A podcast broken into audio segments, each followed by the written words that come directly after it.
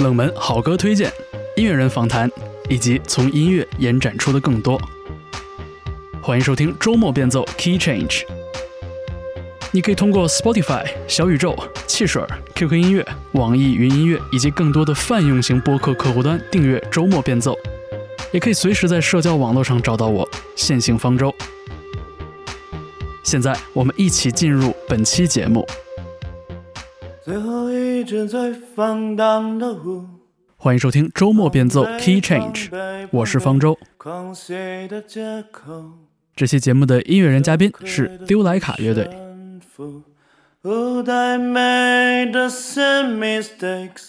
这是一支2017年组建于北京的乐团，虽然经历过各种各样的起伏与人员变动，却一直频繁出没在北京大大小小的演出现场。你很容易被丢莱卡张扬混乱的舞台状态吸引，但是它又有别于摇滚明星式的浮夸表演。你似乎可以感觉到舞台上有一双深渊一样的眼睛在注视着你。为你讲述着什么？他们的危险和魅力不在于华丽的音乐语言，而是秉承着 DIY 的形式作风，把自己作为音乐的方法，积极表达，横冲直撞，像小刀一样锋利。借着乐队在2021年4月发表全长专辑《走神的卫星》的机会，周末变奏邀请丢莱卡做客节目。专辑上线一个月之后的五月二十一日晚，丢莱卡还举办了乐队真正意义上的第一场专场演出，而新专辑全国巡演也已经箭在弦上。但是乐队的成员在这次访谈中却表示，《走神的卫星》其实是在向过去告别。听过本期节目，你会明白这张专辑对于丢莱卡的五位成员来说有什么特别的含义。欢迎你收听周末变奏。丢莱卡乐队做客，我是方舟。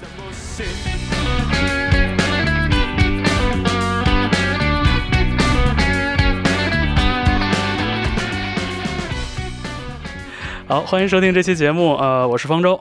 呃，这是一个下午，然后我来到了盲区合作社，见到了今天我们这期节目的音乐人嘉宾丢莱卡。呃，其实我之前看丢莱卡的演出有好多次，不同的机会，不同的场合。呃，甚至是不同的阵容，对。然后这一次呢，正好在这个二零二一年的四月份，丢莱卡发表了一张全长专辑，叫做《走神的卫星》。所以，我我觉得这是一个很好的机会，可以约乐队一起来聊一聊。所以今天这期节目呢，我们请到的就是丢莱卡乐队。我们先顺次呃，请乐队的几位成员跟大家打一个招呼哈，因为今天这个桌上男生比较多，我觉得有必要还是让大家熟悉一下乐队几位成员的声音。那从右手边开始吧。好，大家好，我叫小图图俊南，我是丢莱卡的主唱。呃，大家好，我是丢莱卡的鼓手小郭。嗯，大家好，我是丢莱卡的吉他手小龙。呃，我是吉他手李唐华。呃，大家好，我是贝斯手乔。所以今天就挺难得的哈，我们能聚在一块儿。然后刚才在这个采访开始之前，听到大家其实一直在商量着这个即将到来的这一场很特别的一个演出。我觉得咱们不如从这儿开始说一说哈，就是咱们录节目这个时候呢，丢莱卡文艺晚会发布并且开票并没有很长的时间，很多朋友之前也留意到了，就是说这一次一个在北京来说相对算比较大的场地，呃，糖果三层，然后丢莱卡的这一次演出。呃，不仅名字叫文艺晚会，而且也明确说是这个零元票，相当于是门票虽然有一个购买的过程，但其实是不需要花钱的。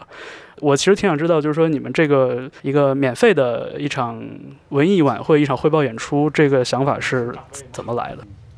就是是这样的，就是就是像我们四月份发专辑嘛，然后正常的来说，就发完专辑之后，乐队一般都会办一个首发专场。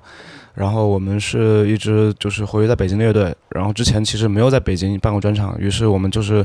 这次就是说要办一个，但是就是因为我们乐队自己的一些问题，然后也因为客观的一些元因素，然后办这个专场整个流程都是非常的拖延，很拖沓，我们是非常的临时偶然的才终于拿到了场地的档期，嗯，对，然后。当时就说，那就是因为这个这个专场离我们巡演还有一段时间，我们就说就是想办的特别一点。然后就是怎么说呢？第一个专场嘛，就有很多这几年一直看着我们的朋友，可能一直对我们的印象还是停留在，尤其在北京吧，就是在。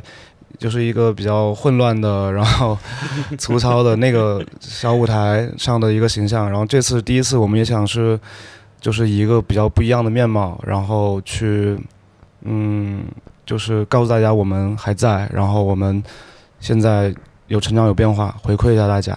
然后，而且其实最开始的时候说要免票，其实就是一个很随机的事情，就是觉得这样比较帅吧，就突出一个对突出一个帅。但是后面其实想想，就自己就我们很多事都这样，就做完了之后才想想，可能还是有一些别的，就是能想出来的意义。比如说，就是我觉得现在就是所有的乐队的追求一个售罄，然后。就是就是那种市场化的那种东西，嗯，然后但是然后并且乐迷们就是好像有一个专场就会蜂拥而至去买票，但是很多可能就是我觉得这样这个不是很健康，所以我们的形式就是你想来就来，然后来的话你不用花钱，如果你觉得真的好的话，我们现场是有渠道，你可以根据你的体验来花这个钱，嗯，我觉得这样才是比较贴近可能就是乐队现场的意义吧，而不是说。我吵起来了，然后你花钱，然后我们演的好，演的好，演的坏，就那样了，不是这样的。嗯，对，是个盲盒。对，就是你根本不知道你花钱花了个啥。我觉得这个是你起码花了花，就是你实在觉得不好，你也不损失什么。对，就是先体验后消费。嗯，就是那个感觉了。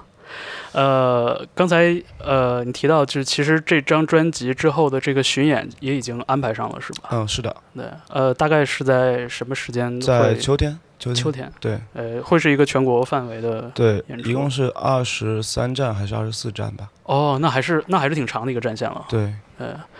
呃，我们就说到了在二零二一年四月下旬发表的这张全长专辑，叫做《走神的卫星》。呃，我看到这个专辑的介绍里边，其实有提到，就是说这张专辑里边收录的十一首歌都是二零一八到一九年期间创作的。呃，我我对这个事情有一点有点好奇，有点疑问啊，就是说，这个是你们把歌挑完了之后，发现这些歌都属于某一个特定的时间区间里边，还是说你们是照着不知道是是是一种是一种什么样的想法出发点去去挑这些作品的？嗯，唐华，你要唐华，呃，因为。一八年之前写的歌基本都没有再演了，基本都已经不演了，嗯，或者就是在那个 EP 里面已经发过了，嗯。然后二零年我们当时也是因为疫情嘛，我们就是恢复正常排练运作什么的，已经是五六月份了，那会儿已经要录专辑了，嗯，所以那个时候也没有去准备立刻写新歌放到专辑里边，所以就是就剩的就是主要是一八到一九年这些歌，那，就是掐掐头去尾，对，掐头去尾，对，而且其实就是。嗯，我我那天回顾了一下，就是我我们这张专辑制作人平工李平，嗯，我第一次我才那天看聊天记录，我才发现我第一次约他要录音是二零一九年八月三号，也就是说那个时候其实我们已经就是就是把就是大部分的曲目已经准备好了，然后对，然后。就因为后面的疫情，然后将凭空自己的时间，我们本来原计划可能是一九年的年底录音，然后二零年就把它发出来。结果因为疫情，然后我们拖到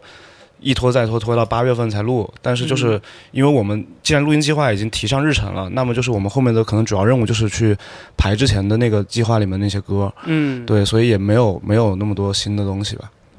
是，所以这张专辑的实际进棚录制的时间就是二零二零年的八月夏天的时候，哇，其实时间过得也蛮快的哈，呃，发出来已经是大半年之后了。对，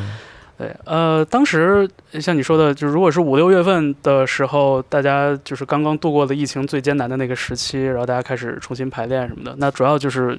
呃，为了进棚有做什么针对性的准备吗？呃，首先是很多歌的编曲，它其实都是整个我们又细细很细致的过了一遍，因为确实我们之前，呃，方舟老师你也知道，我们人员很不稳定，我们很多时候写歌都是要巡演了，要演出了，歌实在不够了，对，赶紧憋点出来，然后词曲出来就已经是大胜利了，编曲就差不多就就差不多就那样了，就不嗯很很多细节都没有抠的。嗯然后但是要录音的话，这东西毕竟是要留下来的，所以当时还是想要把它尽量做好一些。嗯，所以当时很多歌的整个编曲，包括呃吉他啊、吉他、贝斯上面的配合呀，或者律动上这些东西，都是我们每首一首一首的都重新过了一遍。重新过了一遍。嗯，对呃，那进棚了之后，就是在实际的这个工作里边，有没有一些后续的，就是新的这些调整，音色啊，乱七八糟这些东西？好像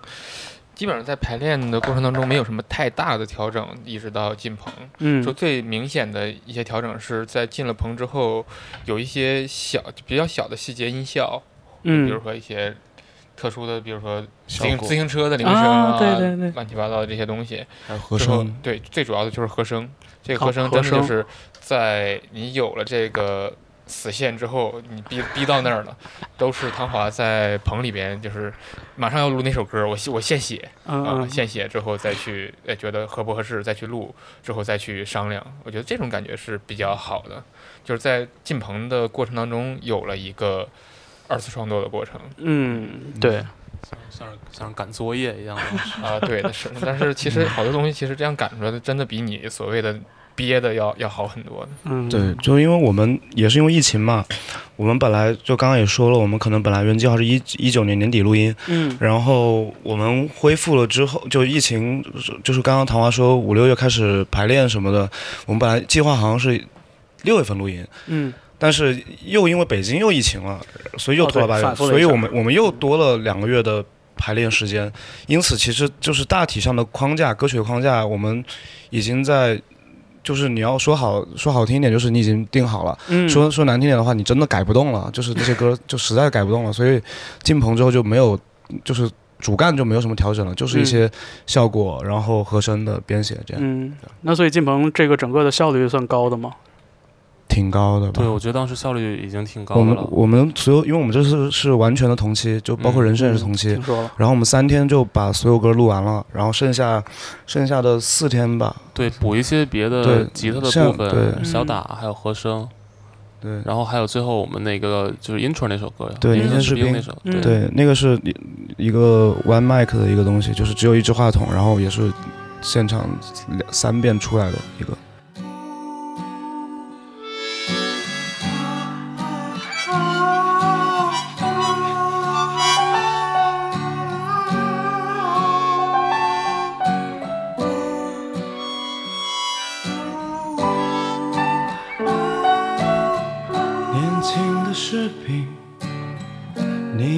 去哪里？膝盖上还有镜子和淤青，你年轻的血要洒在哪里？就要去染红过往的灵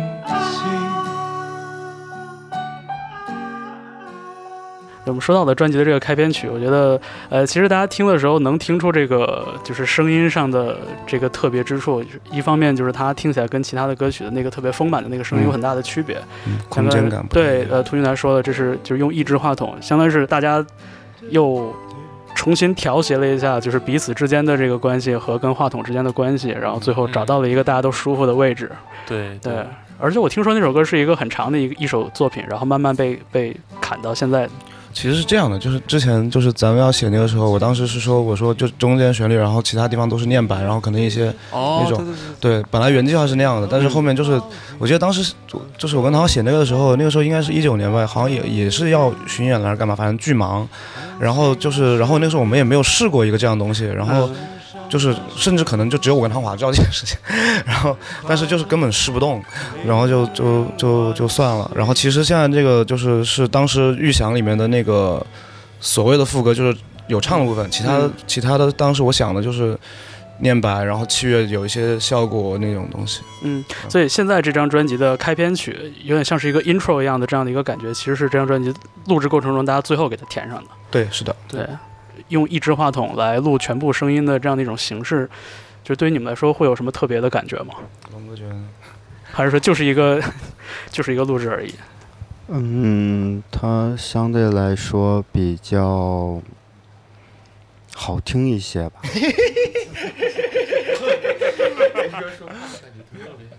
嗯，哎，这这个好听是是你觉得就是说你现在听这个成品的这个版本好听，还是说当时在这录制的过程中，就是你的实时的感觉好听？嗯，都有，都有都可以听出来。嗯嗯，他所保留当时的那种状态的感觉会比较多一点。嗯嗯对，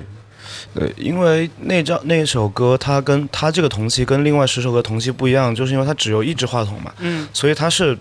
相当于是它是基本没有什么混音的空间的。嗯然后是就是你只要出来了，它就不能改。嗯对你可能就是加个压缩什么之类的。屏幕还是混了的，哦，是，我就是说，就是相比别的歌一些非常，复杂的手段混了。对，就相比别的歌嘛，就它会更加保留当时的那个，而且嗯我觉得就是龙哥说那个好听，就我们应该自己都觉得那首歌它它的空间感我们非常喜欢，嗯嗯，就是跟其他的歌的感觉都完全不一样。然后就你也说不好那是真实还是什么，还是还是那个设备确实厉害，就是反正就是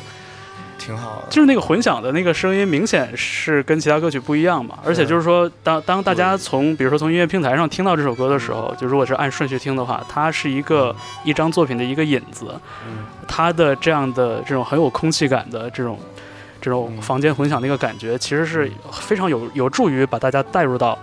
后边的这个对，而且是后边比较激烈的这样的一个一个一个歌剧里边的。对，而且我记得还有就是因为录这首歌，我们当时在排练的时候其实没怎么排这首歌。我们排练的时候其实相当于是自己随便玩了一下，然后大家说自己，比如说乔就没有弹贝斯，嗯他就唱那个啊，然后然后然后唐华选择去弹钢琴，然后郭的那个鼓进鼓的位置其实是我们到要开始录的时候就是也不是很确定的，然后当时其实还是有一些比较随机的东西，就是然后但是我们又在同一个房间里面，然后位置又不同，然后就互相能看到，就这个。这个又有一点紧，然后又有一点松的这种感觉，我觉得就是也挺好的。嗯，插一句，就是大家都在同一个空间里，只有我不在，嗯我被关在了一个小黑屋里，因为哭的声音太大了。嗯但但是你是你能呃，百花那朋友你能看到大家吧？我能看到他们，但是他们不一定看得到我，他们不一定看你。是留了个缝对吧？永远在阴暗的角落里。当时是那个门留观察那个门留了个缝啊，留了一个缝之后对，于那个缝要要留多大，调整过几次。嗯，是吧？轻的蜻蜓，你越飞越低，随后是暴雨和复仇的幽灵。年轻的士兵，你身上的时间快得令人惋惜。让我们接着说，就是因为刚才唐华提到的一个点，就是说这些歌曲，就是你们在准备进棚前排练的这个过程里边，已都已经有一种改不动了的感觉了，是吗？呃，对，因为我们确实断断续续的一直在改这些歌，嗯最后就已经有点审美疲劳了，也不知道怎么好怎么坏，就是就想想就这样吧。是我，而而且我想到，就是这些作品，其实在现场演出的时候，也是就是被频繁的表演的。那反正就这么些歌呗对。，那 对的，那哎，就我我很想问这个事情，就是说，那这张专辑录制的过程，就会不会有一种就是总结或者是那种汇报的这样的一种色彩对？就是说，给这些已经表演过太多次的这些作品一个相对来说盖棺定论的一个版本。对，其实是的，其实是的，因为这这些歌，如果我没记错的话，都是在我们现在乐队这个阵容形成之前写好的，是吧？对，是的。对，嗯就是不就是真正的稳定下来嘛？就是比如最后，比如说水星跟海鸥是年底写的，对吧？对，对，然后就是等于是把之前的这个比较混乱的这这这个时期就结束了，之后我们的创作也会跟以前不一样。嗯，嗯，就有一种做了做一就是做个了断的感觉吧。就是我自己觉得，我自己个人觉得，就是嗯之前那种，就昨天还跟朋友聊到，我觉得就是那张专辑里面的歌，其实整个的过程对于我自己来说，就是大家在学写歌的状态，就是所以就是里面能听到很多就是就是前后差异比较大的东西，其实就是在摸索，在学怎么怎么去找到我们自己最舒适的状态，然后最想要探索的方向。嗯然后把它就是演过这么多次，然后把它录下来，其实就是跟之前的那个，并且就刚好就在这个录之前，我们终于终于终于德莱卡稳定了，然后就跟之前的那个状态做个了断，现在开始新的新的下一关了那种。哎，我发现你们经常提到这个终于稳定了，然后嗯好像稳定这个事情对于丢莱卡来说还是一个很值得珍惜的事情哈。太太痛苦了前两。天我们还看到一个乐评，嗯说这个乐队是不是丢莱卡是不是觉得啊，把人凑齐了，能五个人玩乐队就已经算胜利了。我当时心想，那 可不是嘛。对呀我们前三年真的是一直以这个为目标，真的是凑不齐人。今天走一个，明天走一个。但这个就是说人员的频繁变动，呃，更多是更多的跟比如说乐队内部的化学反应有关系，你跟你们人与人之间的这个关系有关系，还是说它也其实是因为跟你们的比如说大学毕业啊，就是从学生走入社会的这个人生转折，或者是都有吧就动荡有关系主。要还都是主要还是客观原因多一些，因为我们嗯确实大家相处的还不错，就没有说嗯那种大家理念很不很不合，然后不玩了，很少很少有这种情况。对是，就像我们的话，可能就是本来就是刚才也说，之前一直在探索嘛，所以其实我们本身对于，比如说音乐理念什么的，我们觉得就是就都可以。就如果大家想做的话，那其实都可以，都可以试试看。然后更多的就真的是因为，比如说你刚说到一个，比如毕业，然后大家嗯可能之后的人生选择不同，然后或者说是我们就是，比如一八一九年的时候，因为。就是就是乐队的收入完全不足以支撑，然后可能那个时候还有人在上学，然后上学的话你可能不用不用在乎，但是如果你不上学的话，那你可能就是，但我们演出又很密，嗯，所以他可能就是他的他就会选择，那我要不去上个班好了，那我可能不能玩这个乐队了。是对，就很多不同的原因吧。嗯，对，都是一些很实际的情况对，嗯，呃，我们说这张专辑，就刚刚说到嘛，就是录完这张专辑，仿佛像是给这一个时间区间里的一些作品一个了断一样。那我其实很想知道，就是对于你们来说，你们觉得，呃，一首歌曲的一个录音的一个版本，它是呈现一首歌或者呈现一首你们的作品的最好的一种形式或者题材吗？嗯，因为像这歌曲，它可以有千百万个版本，对吧？就每一、嗯每一次你们演同一首歌的时候，这首歌曲它都不一样。有的是字面上的不一样，比如说对演的不一样；有的时候可能是情绪上的不一样。那我可你看能是，我，我觉得就是演砸的也是不一样客观上没办没没办法演的一样。然后然后你看，就是这个专辑在发发行了上线了之后，其实也有不少的，比如说乐队的这个这个支持者就会说啊，就是想念某一种，比如说现场演出的这首歌的时候那种感觉，对吧？所以我就很好奇，就是说像你们把这些演过了很多次的歌曲，然后带进录音棚，然后又因为进棚之前又做了很多准备。无论如何来说，我觉得这是一个看起来很郑重的一个一次录音、嗯一次作品的呈现。嗯，那就是说，像进进棚录音这个事情，就是或者说一首歌曲的一个一个作品的录音室版本，对于你们来说是一个就是最适合你们的形态吗？我觉得这个它录音跟现场它也不一定是要完全一致的。就我们之前也聊过这个事儿，就是你的现场不一定是为了去还原录音，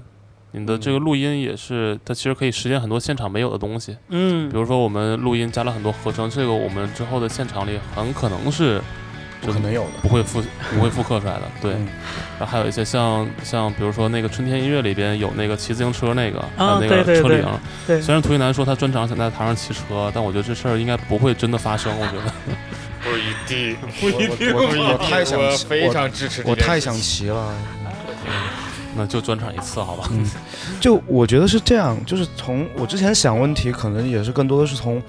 就比如唐华说的那个，就是我们比如从乐队角度来说，我们要追求什么？嗯就是你比如说你选择去做一张专辑，你不见得是，如果说你只是为了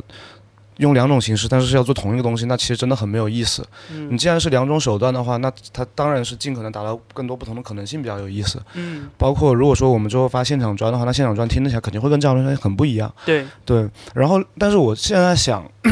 就是也是这两天在准就想专场的事儿，然后重新想这个专辑，然后换了一个角度想，就比如说，我觉得，比如说我想到我自己最好看演出的时候，跟我听专辑的时候，就本身我作为一个听众，嗯我想要去获取的能量其实也是不同的。嗯比如说我在耳机里面听一支乐队，我可能更多的是我就是想去欣赏，嗯或者说是想去，就更多是比较静的一个状态去欣赏。但是我要在现场的话，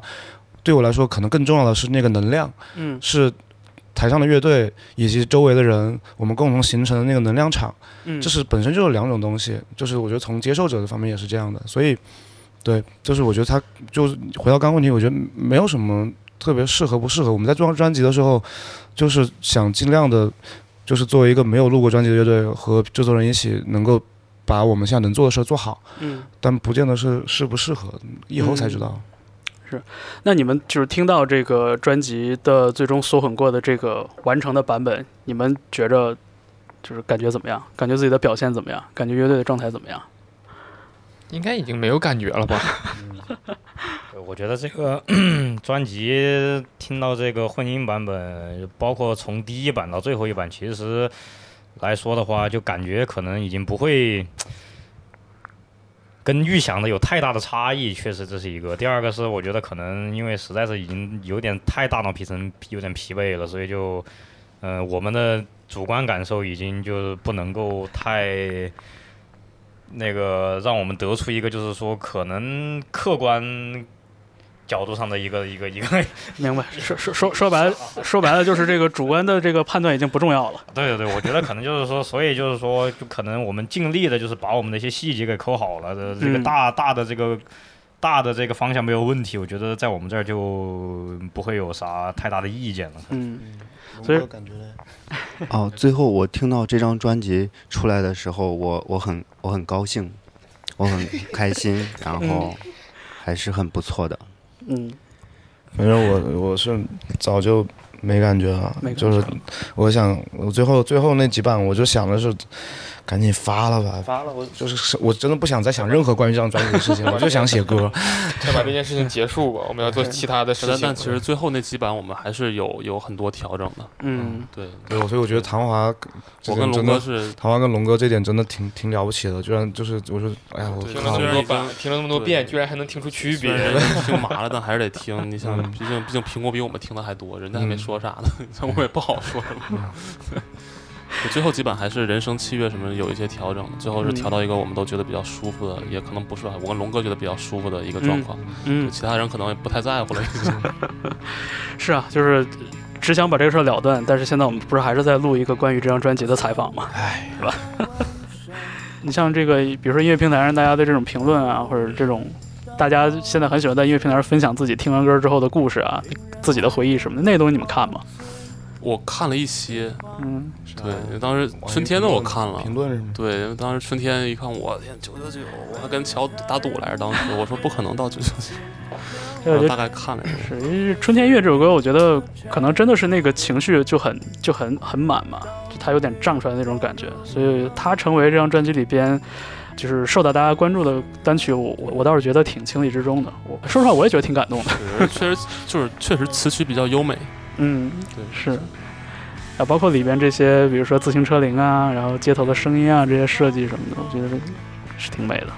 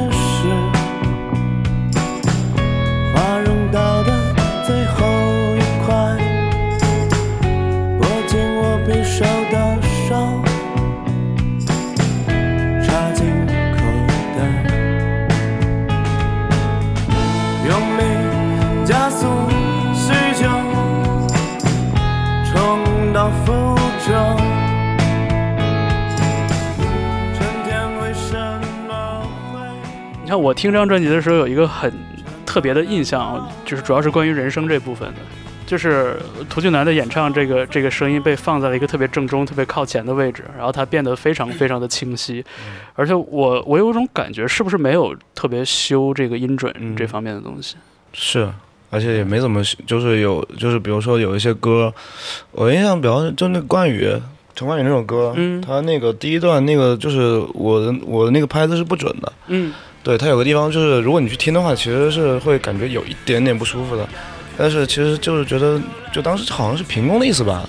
就是觉得没必要，嗯就是把它修的那么准，没必要。评估整个下来的意思都是别修，对，因为因为既然好像就是我忘了谁说的，就既然我们选择了一个完全同期录音的方法，那就对那就自然你也没必要去，就是选了这个方法，你再去要要去做一个特别的精准的一个东西，其实也也嗯，不太不太有必要，而且好像那个东西也不是我们特别本身特别追求的一件事情。嗯，对，但但是那个人生那个位置，我一直我自己也不是很习惯，我也是 对我我也觉得挺好的。嗯。对他那个人声的处理上面，就是就尽量的保持了他原有的那种那种很很富有情感的那种动态，嗯，所以就是整个听起来就其实还是蛮直击心灵的那种感觉。嗯击碎了。击碎你没有说到这个，我觉得可能最近也老看到有一些，就是以前可能看丢莱卡比较久的一些乐迷说，就是说这张确实它可能没有以前的那种那种就是挺混乱、挺混沌的那种那种，但是又稍带真挚的那种 那种录音作品那种感觉。就包括他可能觉得我们的一个歌，我们做成这样的这样的一个非常非常那个工业化，或者说非常呃正统的一个录音作品，嗯，和和和和和和那种之前的 demo 相比，他可能甚至会更喜欢 demo。那其实这这种事儿，其实我觉得也可以理解嘛，因为其实有，因为摇滚乐这个东西，它肯定是，呃，不光是有这个音乐成分在里面，它肯定也有一些非常 人化，或者说非常个人化，或者说非常情绪化、非常那种临场化的那种那种状态感觉在里面的。但是就是说，对于一个录音室作品来说的话，我觉得可能，呃。反正我们来说的话，我们肯定作为制作的这个出品方，我们绝对会觉得他是这样做会比较呃正规，我们也只能接受这样的，只能只能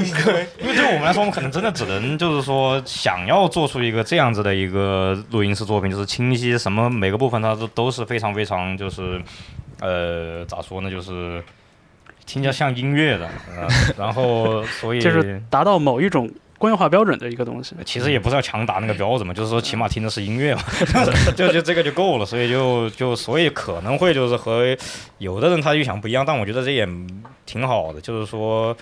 嗯，一个乐队它是多元化的嘛，它需要什么样的东西都要存在，这样才行。我是觉得这个东西是对我来说是，呃，怎么就是试一个以前没有试过的一个路径，然后来把音乐给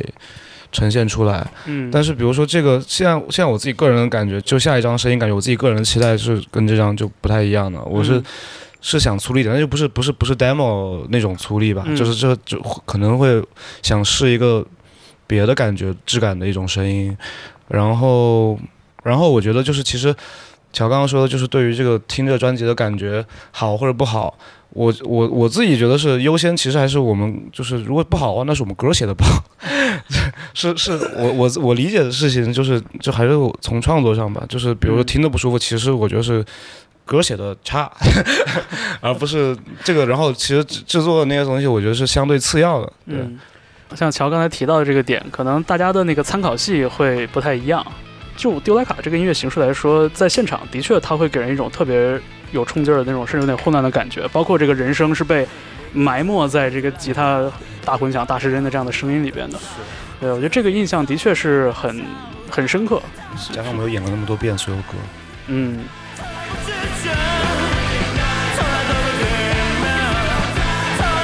刚才独女男说到了一个点，就是说可能有的时候大家觉得呃好不好听，可能大家又比较在意说这歌写的好不好怎样。我印象中就是丢莱卡一直好像都在强调一些不是那么正向的一些一些描述、一些特质，对吧？我最早看到丢莱卡乐队的那个三五行字的简介里边就说一支难听的乐队，嗯，然后包括经常在比如说这种，比如专辑简介里边会提到，就是这是一张一张制作粗劣的习作等等的，就这样的一些字眼。呃，我不知道这个是不是你们的谦虚，这个是一种谦虚吗？嗯描述客观事实啊。就实话实说。那你们觉得就是说，那有没有一个就是可以呃达到的、可以评比的那样的一种好的标准，对于你们来说存在着？确实是存在的，嗯，就有很多乐队我们确实是非常喜欢，嗯并且觉得做的非常好。嗯，相比之下，我们确实做的不好。但也不想成为他们。对，就是怎么怎么说呢？就是我我首先这个评价，我觉得就是就有两点吧。一点我觉得真的是实话实说，就是比如说我们之前说，就真的不是找借口，就是之前的那个人员完全没有稳定状态，今天就不是明天都不知道会跟谁一块演出，然后演出之前不知道有几天的排练，然后就是但是演出有很多，就我们真的就是在那个状态下。比如说，我现在去听这这这张的歌，我会觉得就是就是确实有很多地方就是创作上的问题，就是当时的那个状态没有办法把它。如果比如说同样一个表达的东西，然后同样一套词曲的想法，我们或许就是在人员稳定之后，重就是可能做的要好很多。对，这是一个客观的描述。然后，然后包括就是，当乐队在成长嘛，但是就那个时候，哪怕是我跟唐华，我们两个人也是一直在的两个人，也在一直在练，一直在学，一直在学习，在在成长。然后就是水平有限，就是写这些歌确实水平有限。然后就是客观描述。然后另外一个其实是就是你刚刚说那个简介，但是那个其实是最开始的时候，我我我写那个简介的时候，我没有想就谁谁他谁谁会想那个就是一开始就是想做一支难听的乐队，就是就是。不，就是客观意义上难听啊，不是说是那种，比如说实验那种，不是那种东西，就谁会想说这个？但当时我写那个简介的时候，其实就是就是就是想就是嘲讽一下。当时因为我们刚出来的时候就贴标签嘛，就很多人给我们贴朋克，或者说是就然后所感觉身边所有人都在说摇滚乐、摇滚乐、摇滚乐。然后我觉得这个东西就是听得太烦了。我说就是，我说你们这帮人就是好像沉醉的那个摇滚乐场景，就是比较难听的流行乐而已，有什么意思？那我就不说我是摇滚乐，嗯，对，那就我就是一个难听流行，就就这样，对，就两方面吧。然后好的标准肯定是有的，然后但是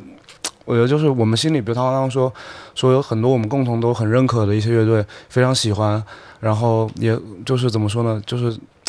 就是有点像是就是受他们感召的一些乐队，嗯，他们是存在的。然后，但是并不是说我们要有那样的声音，而是说有一天我们也能就是写出像就是我们听他们的歌那样，自己特别能打动自己，然后觉得特别满意的作品吧，嗯。那样的。是呃，这个对于不是特别了解丢莱卡乐队的朋友来说呢，这个乐队最开始就是涂俊南跟李唐华两个人在大学的时候，你你们两个人算是最早的这个乐队的成员了，是吧？算是我记得我记得对吗？初代目，对对对，初代 对，要说丢莱卡的话，就是丢莱卡这个乐队这个名字起出来之后，然后呢，我们是一直都在的。嗯。但确实，我是因为我比涂云南晚晚入学两年，我们都是嗯北师大的，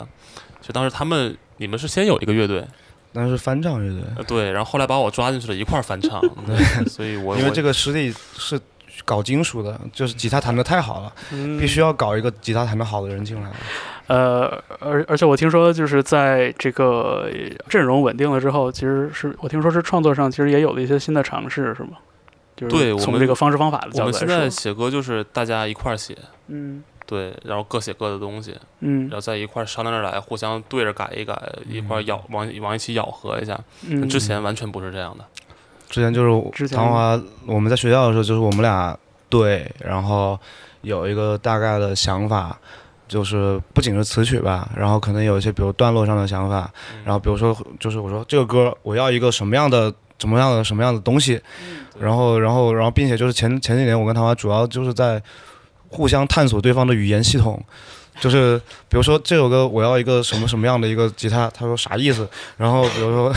就是互相，然后聊，然后慢慢就是提升那个沟通效率嘛，因为每个人可能对于同样一段东西，就是用的那个词汇完全不一样。然后现在的变化其实就是，比如说龙哥进来之后，龙哥就是玩的时间也比较长嘛，然后龙哥对于音色就是什么的要比我们就是就比如唐华嘛，要比唐华要就是清晰很多。然后这点跟我们就是对吉他音色就是帮就是帮助挺大的，然后还有一些我没有尝试过的一些效果，然后然后乔跟郭就是最近我这也是我的观察，就是我就是乔跟郭就是正式稳定下来之后，我们新写来先先写出来一些东西，它的整个律动跟之前很不一样，而且很多歌可能是鼓跟贝斯先有了一个动机出来一个动机，然后然后反而是吉他跟人声再往里面填，对对，就整个创作方向就是就是变化还挺大的。嗯，也听起来变成一个更有机的这样的一种一种结合的方法。因为比较健康，就是我现在理解比较健康的，我们现在在做的一个音乐的方向，其实鼓和贝斯其实就律动律动组去是要有一个比较强的驱动力的，嗯对，之后才能把旋律部分有比较好的提升的空间，否则的话，把所有的这个功能都压在旋律组，其实是我觉得在我的理解是不是很健康的？嗯对，我想到也是那个那个那个乐评，就是那个里面有讲到说什么这张专辑里面的歌更多是好像有什么有种就是又朋克又民谣的什么感觉那种，然后我理解就其实是其实是因为这张歌写的那个阶段嘛，就是就是我们之前说那张我跟唐华我们两个人可能更多优先对一下，就是可能是基于。某就是就是就起码比如说这首歌的这个段落，它其实本身它一开始就是个弹唱，嗯对，然后人又不不是很稳定，然后其他其他人能往里面加的空间就比较小，嗯对，所以就会有那种这种错位感吧。嗯，对，就是演的又非常的又非常的爆炸，但是其实它本质上从写歌思路上又是一个很弹唱的一个东西，对，有那种感觉。嗯是以一个乐队为单位来说的话，其实里边还有很多细节的东西是不太是不太协调的。嗯，是的，对对。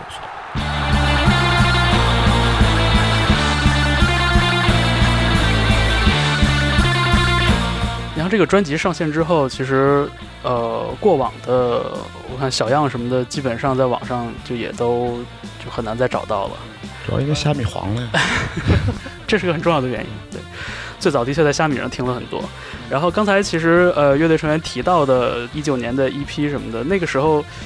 那那个粗糙和那个粗劣，其实是真的受制于客观条件吧。完全是。对，对我前两天又又要提到这种事情了。我前两天也是看到有人说 说，相比于这张《走神的卫星》，他们更喜欢呃健忘那个的平原 EP，对他们觉得这个至少那种难听和拙劣很有劲儿，对，是一种新的尝试。我觉得这 主要是那个时候，那个时候就是点笑，经就是就是这个东西，我觉得就很很有意思，啊很有意思。因为就当时那张 EP 录的时候，乐队就剩两个人了。然后那个鼓是已经我们把刚退的这个鼓手死活拉回来，然后他硬拉着他说：“你真的给我们录一下，我们真的不想点鼓。”对，然后你你不想拿软件做你你就来录一下吧。然后当时乐队就剩我跟他们两个人了，然后是三把琴都是你录的吧？没有，当时贝斯是阿勇录的，嗯阿勇好像也是录完就要退。对，就是就是我们那张制作人，就是我们之前一个前辈的时候，阿勇就是飞去来，嗯就是小郭的另外乐队的主唱对，给我们做的，就是就是就是在那种情况下，然后然后并且条件非常简陋，那个时候阿勇他也不太会。就是他也是相当于他也在学习嗯怎么去录一个专辑，嗯然后就那张 EP 出来，就是你要说，对我能明白你说，就他别人说那个喜欢那个劲儿，但那个张专辑那个 EP 真的除了劲儿还剩啥？哎，他只能有这个东西了，就是因为就是它的质感，就是他只能坐在那儿，然后并且当时我们人就是又只剩俩人，然后当时就是就那个那个条件下，我们能唯一的优点就是有劲儿了，嗯，对我插一句啊，就是其实就是短板太短，导致体现出了一个并不太长的长板。对，呃，并且呢，就是真的，我从我从一个就是乐迷角度讲的话，其实多数都是这样的。如果我的初始是喜欢从哪某一个乐队的某一张专辑里面开始听的话，嗯它如果有了相对比较大的变化，我是接受不了的。嗯，我觉得我只想看一个续集，看一个嗯。某一个电影的第二部，第二部不要换阵容，也不要有什么其他改变，你把这个你就把这个电影再给我演一个小时就好了。嗯。啊！但是我又不是为了给你做这件事情来玩这个东西的。嗯。啊，就是你喜欢听，那你就接着去听上一张好了。嗯。嗯。我我觉得小郭说的这一点还还挺重要的，因为非常临时的，但是又是瞬时爆发出的那种状态，它是非常不可持续的。就是像小哥说的是，如果大家期待着呃丢莱卡的这张全长专辑听起来像一九年的 EP 一样，我觉得这个事情本身应该大概率也不会发生这。太糟了。对，如果如果说 我我我是干嘛？对我甚至觉得说，如果延续那个状态的话，有可能这乐队早就不存在了已经。对，所以我很佩服那种就是说还在玩一些很古老的风格的一些乐队，并且从一而终，始终每一张专辑都可以保持就是说相同的风格，嗯我还是挺佩服的，就是说能做到这种坚持。我觉得不是风格吧？如果就是如果他每张专辑做出来听起来都一样，那才是真的。我我觉得不可思议。是这样的，而且这个过程中其实存在着一个轨迹，就是 你是不是已经找到了一种不费力去复制自己的一种方法，嗯，对吧？就这个事情其实又是喜欢那个冲劲儿、喜欢那种瞬时迸发的感觉的那种乐迷，可能不会去喜欢东西，这存在一个悖论在这儿。嗯，但是这有这有两个角度嘛，一个是这是一张录音室专辑，嗯另外一个就是现场。嗯就像呃方舟你刚才说的，其实现场每次也不会完全一样的，对。啊，咱们抛开说演不演砸这件事情，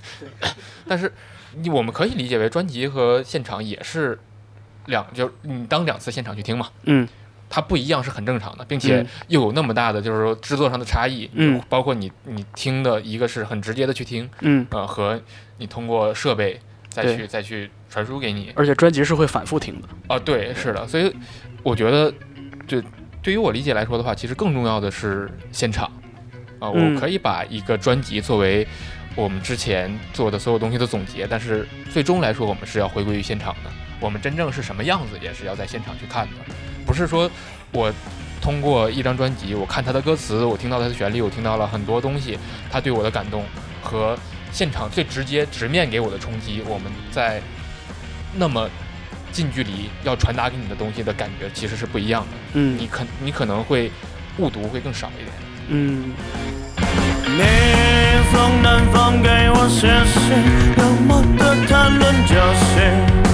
你说你没有资格信。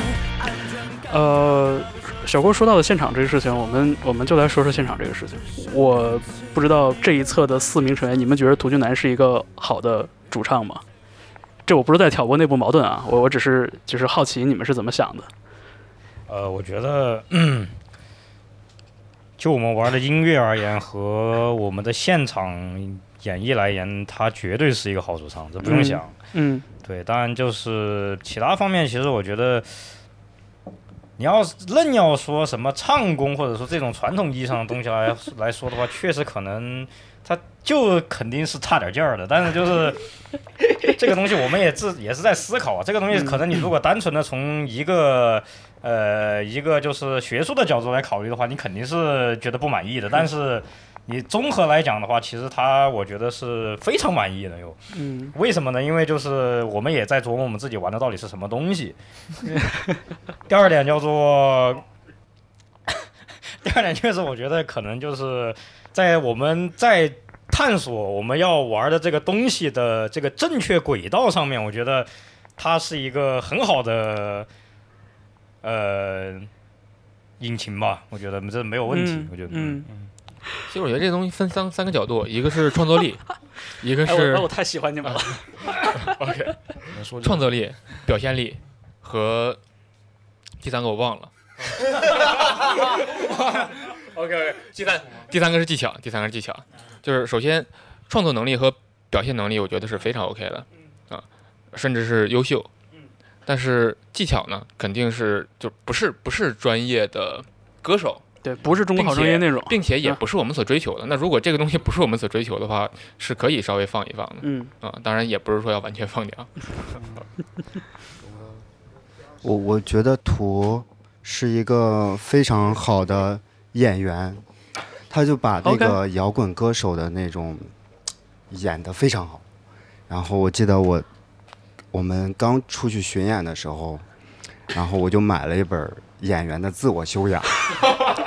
对，因为我我觉得我自己就是我可以感觉弹很好的弹琴，但是我不能感觉演的特别好的像一个吉他手。所以我觉得他还是特别棒的。我觉得，呃，日常看这么多演出里边，我觉得涂俊南在舞台上的这个表现力的确是非常非常有感染力的。像龙哥刚才说到了一个特别重要的字，就是演员。我其实很难想象你们会把这个词直接的弹出来，因为我觉得，我我我不知道涂俊南就是你自己是怎样的一种感觉，就是说你在嗯台上的时候，你是否会感觉到舞台放大了你的某一些方面，你的人格，当然是怎样的。那你觉得这种放大跟这么多年以来我们听摇滚乐、听流行音乐，听通俗音乐所认识到的那种，就是所谓摇滚明星的那种状态，那种狂放不羁的，然后特别张扬的，呃，有的时候甚至是故意去表现出一些破坏性的那种摇滚明星那种状态，有有多大的区别？就是在舞台上被放大的你和我们印象中那个摇滚明星，嗯，我觉得，就起码在我自己心里的标准里面是不一样的。嗯就我觉得，但是这点可能是慢慢慢慢意识到的吧。我觉得那种 stereotype 里面的那种摇滚明星很没意思，嗯就甚至我越来越觉得，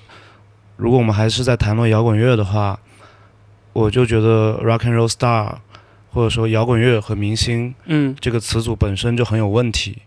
我觉得这就是在我理解我理解的我喜欢的这个东西，它是不应该有一个所谓的明星这样的概念的。嗯就是我觉得，或者这样说吧，我觉得摇滚乐它能感召人，它是一个一种，在我理解里面，它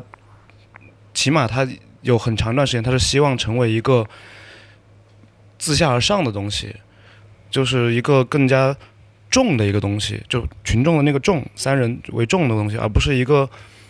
一个很独的东西，独裁的那个独。就是这是我理解的，所以就是可能可能放的更明显的，就是因为我我我我很喜欢就朋克音乐嘛，就是朋克明星，就朋克对我来说就是就是我个人理解就是就是我觉得就是摇滚乐的无限提纯，在我在我自己理解里面，然后朋克明星那是让我觉得特别荒谬的一个词组，嗯，就是朋克怎么可以能跟明星这个词搭在一起呢？对我我觉得是不一样的。然后我觉得龙哥，其实龙哥第一次跟我说演员这个事情应该还挺早的，一九年吧。当时我一瞬间我是有一点点觉得被冒犯的，是啊，对，这是肯定的。但是我其实慢慢觉得，就是觉得这没有问题，就是当然可能也是因为是来自我的伙伴的评价嘛，我觉得很重要，所以我会去想。然后我觉得在舞台上的那个我，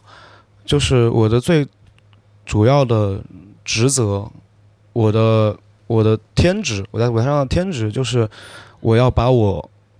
自己想要表达的东西，我自己亲手写下来的东西，把它表达很好。我那个时候的我是我在演绎的歌曲的一个载体，你可以说是那个可能是我的一部分的放大，但是那个其实我更更觉得它更像是我其实只是一个工具，我是一个就像是一个 U 盘一样，然后这些歌、这些内容、这些想法，它存储在那个在舞台的我身上，嗯，我要把它最好的表现出来。而且那个时候，其实在有一个词说所谓的忘我嘛，我觉得那个东西其实就是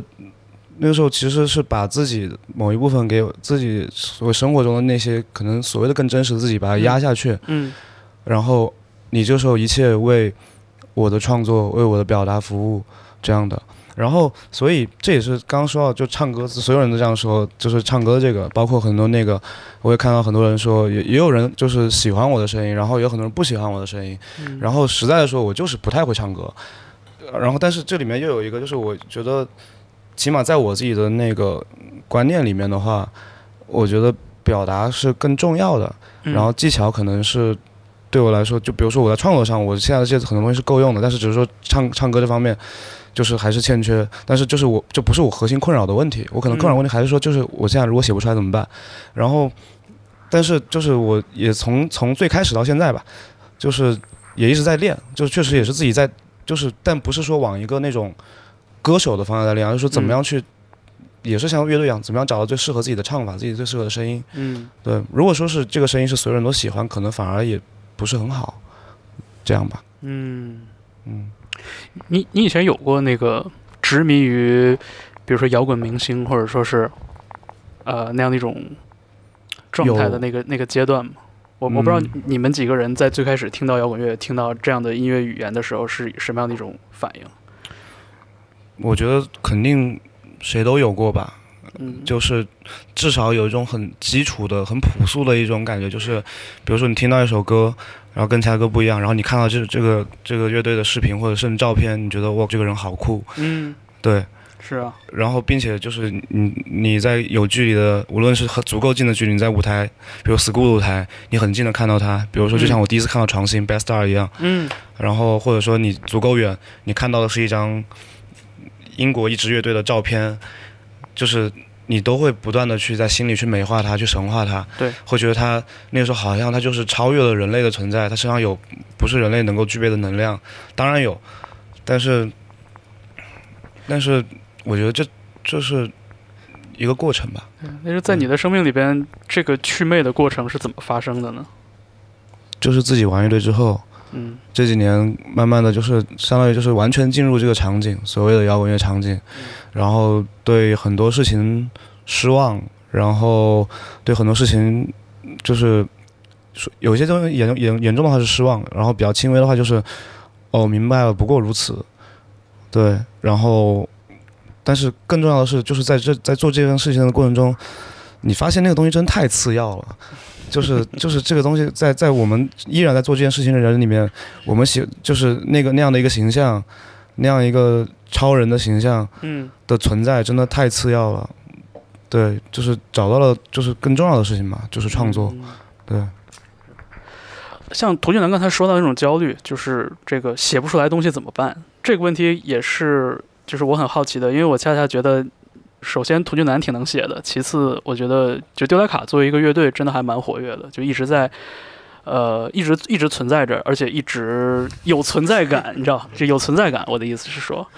我之前也听过一些采访，包括看过那个涂俊南写的东西，就是我我知道你是一个很重视自己这个写作者身份的这样的一个人，不管是说写文字也好，还是说写歌，还是一起做乐队做音乐也好，这种表达的动力出现在什么时候？出现在哪儿？就很小的时候吧，嗯。我觉得这个东西就有点像是，我觉得在座的每一个人就是从小，如果比如说大家可能有些人选择手段是音乐，嗯，你想要去演奏乐器，嗯。他都可能他最开始就不并不是一个理性的一个结果，而是就是一种非常强烈的我想要做这个的冲动，就是很本能的冲动。然后我自己来说，我想要去写东西的冲动就是很小，就是只只就只不过是偶然发现这件事情，就是它如此的吸引我，然后我就一直在做，然后后面。慢慢的有一些反省，有一些这种都是都是慢慢长大之后的事情了。嗯，然后我觉得是，就是对我自己的价值观来说，嗯、我现在就是觉得我对于就是可能，呃，说的比较重的话，就是就是生生命啊或者什么这种东西的，对我来说特别重要的一个东西，它就是靠创作嗯。存在的，就是无论是你想要去创作出真正好的东西，然后去能够超越你肉身的局限，还是还是就是那种你如果你一直都有创作冲动，那是那那一刻才感觉真的是像是在活着，而不只是说是怎么样。对，就是对我自己个人的价值观来说，就是我活着这件事情就是为了写，对，就是为了写东西，不管好坏，就是为了把一些东西给写出来。嗯。对，涂俊南刚才说到这一点，其实跟我最近看到的一个观点有一些合的地方，我觉得蛮有意思的。现在不是大家经常在讨论嘛，就是说我们是不是就是活的空间越来越小，因为算法会不断的去优化，然后去挤压我们的空间，但是有一种特别直观的去反抗这样的挤压的方法，就是创作。哎呀，然后这个创作，我觉得就也不限于任何题材，我觉得任何形式的这种创作都是一种对算法压制的一种反抗。所以我非常喜欢和非常钦佩，就是优秀的内容创作者，因为真的非常棒。嗯就是因为只有这个东西，它才就是你可以用算法，或者是用任何东西，它不断的去搬运，或者是去复制，或者是是剪切，嗯但实际上他们最终所用的素材，多数的素材还都是之前所有创作过出来的内容嗯啊、所以只有不断的有新的内容出来，才能养活这些东西。嗯这世道大多数眉头我解不开。再问一个稍微稍微空洞一点的问题，但是大家可以用任何的方式来理解这个问题。你们觉得丢莱卡这支乐队是一支以情绪为驱动力的乐队吗？应该大部分、绝大部分都是情绪驱动吧。嗯，我在我的印象里边，比如说丢拉卡演现场的时候，会有一定的空间是，就像像自由发挥的这种余地一样。嗯嗯，但是我们从一个工作流程的角度去考虑的话，其实演出又是一个可以严丝合缝的去完成的这样一个工作。嗯，你像这这二者之间的这样的一种一种比例，呃，我是觉得我们做，比如说现场，就就说现场的话，呃，确实就是有一些情况下，有一些乐队啊，或者我们很喜欢的乐队，他们做的一些大的演出，就是要做到很精密、严丝合缝，他们很多是有非常严密的设计的。对，这个我们呃可能现在目前暂时达不到啊，但我是觉得我们现在可以做的是，我们只想去表现出这个美的东西，各种意各种意义上。嗯就是美好的东西。就是比如说我现场我有所即兴的发挥，嗯当然不是说我弹错了忘弹忘忘了然后胡弹那种，我这个完全是可以接受，它在一个一个范畴里边就都 OK。毕竟我们做的音乐它本身上也允许我们这么去做，因为我们做的不是特别严密的音乐，就是它是给大家留了很多空间的。嗯对，比如说像像如果你去听爵士乐的话，他们就是会有很多很多的大段段落都是即兴的，就哪嗯怕是那种标配的那种大乐队，也是说一个小框架，可能有一个主题，是。对，然后之后大家各自发挥，就这个还是风格上不一不一样，然后所以现场表现出来也会有不同的方式。对，嗯。而且我其实觉得不是很矛盾，就是我觉得，比如说，如果情绪的反面，比如理性、理念这些东西，它肯定它是根基，包括你的理念，可能就是包括你对音乐的理解，嗯你你平时听的东西，这一切你的认就是认识这个世界系统，它是一个根基。但情绪是一个，就是怎么说呢，燃料吧，或者说是助燃一个东西，就是它关系到你到底能够，就是可能在一定程度上，关系到你能有多好多好的、多高效的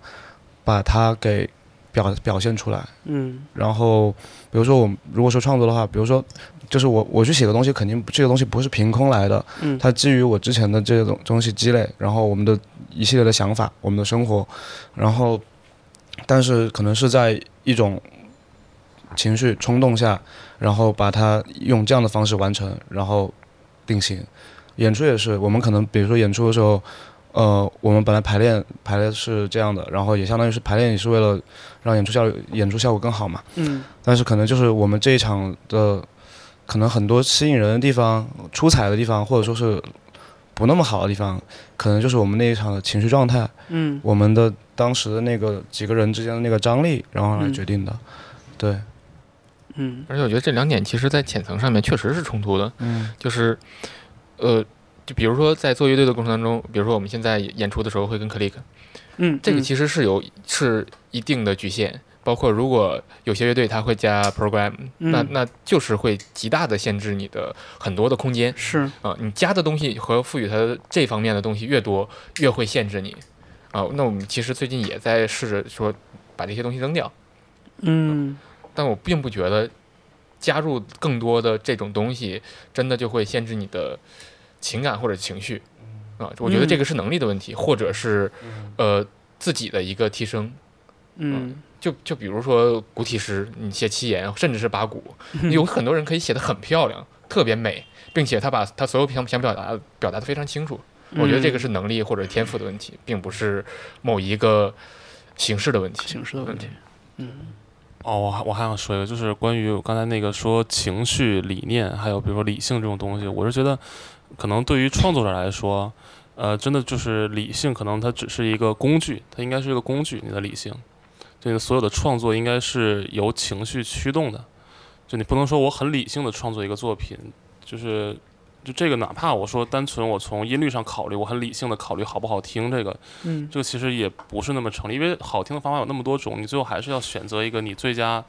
你最喜欢的这种方式来嗯呈现。这不像，比如说，如果你是个政客，你是个经济学家，你可能就你要你要用你的理性去压制你的感性，你不能意气用事这种。嗯对，但是我觉得对于创作来说的话，这个东西毕竟是你写的东西，你首先第一出发点还是你自己，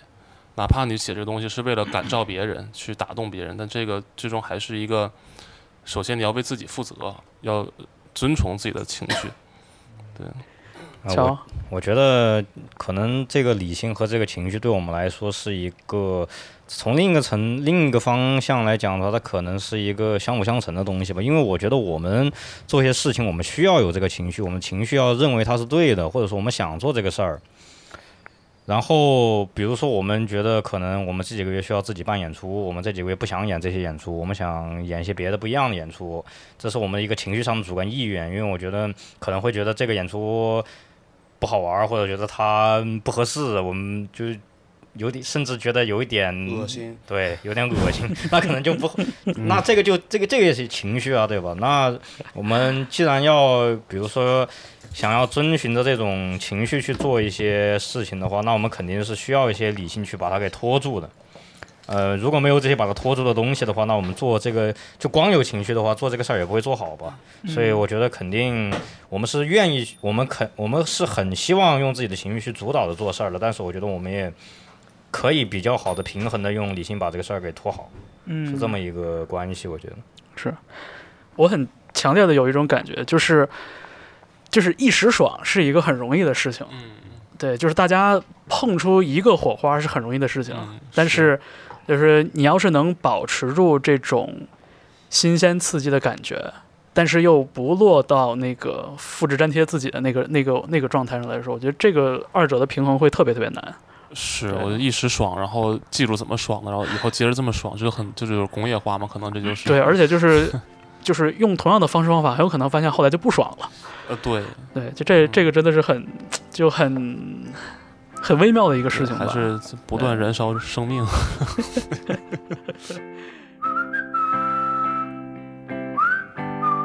所以可以说说公园嘛，好，最愧疚的夏夜，不愿对任何事负责，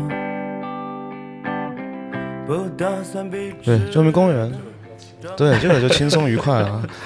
就是救命公园是我们当时是写在一八年，嗯。当时北京有一个地方叫救命小酒馆嗯。SOS，然后那个地方是对于，因为一八年到现在就是也是就是只有我跟唐华还在嘛，然后那个地方对于我跟唐华来说，可能就是就是意义意义还挺特殊的，在那边度过了非常多很美好的时光，然后也在那里认识了很多朋友，也跟很多朋友在那边就去过，嗯。包括就是在 SOS 的一些回忆，也是驱使我后面就是先后两次就是之前开就是开酒吧，想要有一个空间的一个很很重要的一个动力。嗯，之前的暂停，还有现在跟大家一起开的盲区，就是就是希望能有一个能找到一个就是起码比如说对于一个像当时的我那样，我们那样的就是人能够待得比较舒服，并且能够有一些怎么说呢火花嗯能量的一个地方。嗯对，就是比如说当时我跟他很多歌都在 SOS 听到的，也就是就是很多人那就是在那胡逼放歌嘛。对对对，然后我当时就是很多就是怪怪的，没什么人听的歌都在那听到的，而且就是现在都很喜欢。嗯，然后在那边认识的人也很很很奇妙，就感觉认识的人到现在都觉得还是都觉得还还不错，挺好的。然后对，然后当当这首歌写在一八年，一八年我们乐队玩了一年多一点儿，然后 SOS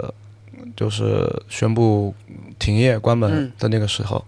对，所以然后因为就像我刚刚说的那些点，就是好玩的，然后人有很多莫名其妙的人，然后有一种非常混乱又公共的那种气氛，我觉得那地方很像个公园，所以这首歌叫嗯救命公园，救命小酒馆公园，救命公园。然后这首歌当时主要写的就是写的时候动机就是说想写首歌写给 SOS，就是献给啊 SOS。然后但是写到后面其实就是我现在感觉，因为这首歌我们一般现在都最后一个时候演嘛。之前我们在我们最开始很原始的时候，我们觉得最后一首歌必须要炸，嗯就必须要猛，嗯所以我们就会选择一些快歌、猛烈的歌放在最后一首演，觉得能把场子给镇住。嗯。但现在觉得不是，这首歌我们一般现在都演演 SOS 这个稍微比较柔和一些，但是其对，就是就我觉得那个，因为那首歌现在想想其实是关于关于很多关于友情，嗯，关于一些用其实是用一种很柔软的方法来表达一个比较有力量的东西，而且我们发现就是这样演之后，慢慢演慢慢演之后，其实发现这首歌最后一个演比原我觉得比那些所谓的听起来就是咔叽咔叽咔叽的那种歌 要要有力量，要有气魄，对，嗯。呃，这首歌真的是，如果放在中间演的话，后面真的没什么歌接得住。对。对，后面你人不下去就不合适了，有点。对，是，我觉得这就是我我对 SOS 的那个回忆不是很多，但是那个涂俊南刚才说到了很多点，我印象也都很深刻，就嗯。怪里怪气的人和怪里怪气的音乐，但是大家嗯。都特别的心安理得的能待在哪儿，能待住。哎我就记得特别奇怪，就是当时我忘记是我真的看到了，还是我看到他那个推送的照片，因为就是大家在太醉了，就是不知道什么是什么是我真的看到的，就是嗯好像就是就是。就我刚开始去的时候，好像那个就是那个 SOS 那个地上有一个有一个哑铃还是什么东西，就摆在那儿，就也没人管，也没人管管这个事情。然后感觉里面每个人都是神神叨叨的，但是感觉又神神叨的你不是感觉那种酒蒙子那种嗯，颇具攻击性的那种，不是，就是 就一切都奇奇怪怪的。然后那边的酒单，然后老板也都怪里怪气的，尤其 王老板，王老板大半夜的一个人跑，就是不知道从哪儿过来了，然后特别怕今天所有酒我请了，就那种场面，太太太太好了，真是太好了。是，我觉得现在回忆起来，就你不说这段，我基本都忘了。嗯就是现在说起来，还挺有那个乌托邦那种有点避世的那种感觉。嗯因为我向来是觉得，在北京这样的大城市里边，就你能找到一个能待得住的地方，挺不容易的。但是就说到这个，也是关于这首歌，关于这首歌，我觉得，我觉得就是里面有一个点，就是因为当时 S S 的时候，也是我现在就是也是持怀疑态度，当时就持怀疑态度的一个点，就是也是很多酒吧，很多很多那种，就是在比如说当下是是这样的一个时代，然后好像有魅力的地方都是带着一种末日狂欢的气氛，嗯，就是那个是我不太认同的。我觉得就是这种末日狂欢，就是没有意义，而且就是很假。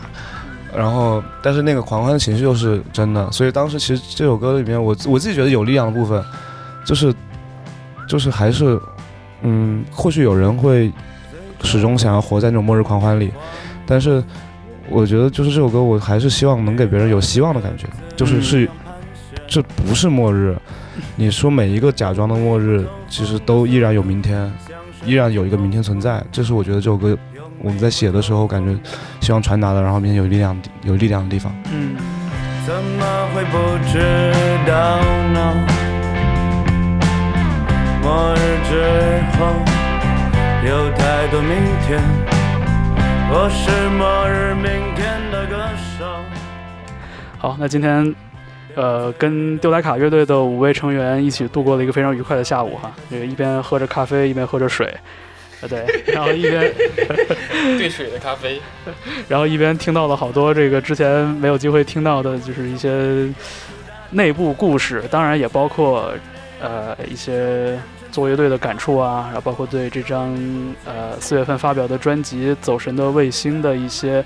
大家可能会感兴趣的这些背景信息。对，所以今天的确非常感谢丢莱卡乐队，呃，大家一起来跟我们一起录这个节目。丢莱卡的作品还是在数字平台上嗯搜索就可以听到，对吧？对，是的呃。，你们乐队日常的这个信息更新主要是我们就是主要是在微博跟微信公众号，微博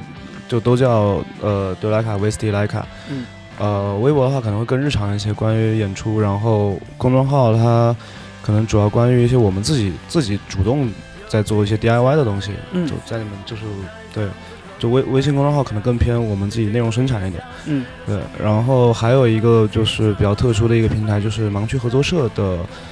公众号和微博。是的，就因为我们就是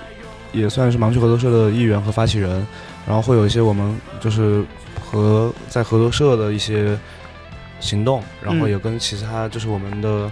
同志战友们的一些互动，会在这上面有一些是我我看你们之前也做过一些，比如说线下那种圆桌讨论啊之类的活动什么的。对，但那个那个那个是另一块儿的，比如说就是可能也有一些盲区合作社办的演出，然后比如说、对，就是端午招式六月十三、十四号，嗯类似这样，还有一起的一些发行什么的。嗯对，好。所以大家可以在自己喜欢的社交平台上，呃，关注到丢莱卡的动向，嗯呃，不管是音乐之内的还是音乐之外的。呃，好，那我们今天感谢丢莱卡乐队做客周末变奏，然后也希望你们接下来，呃，拥有一个非常忙碌的二零二一年。好，哎谢谢，好的，谢谢谢谢谢谢我们我们下次见。好，再见。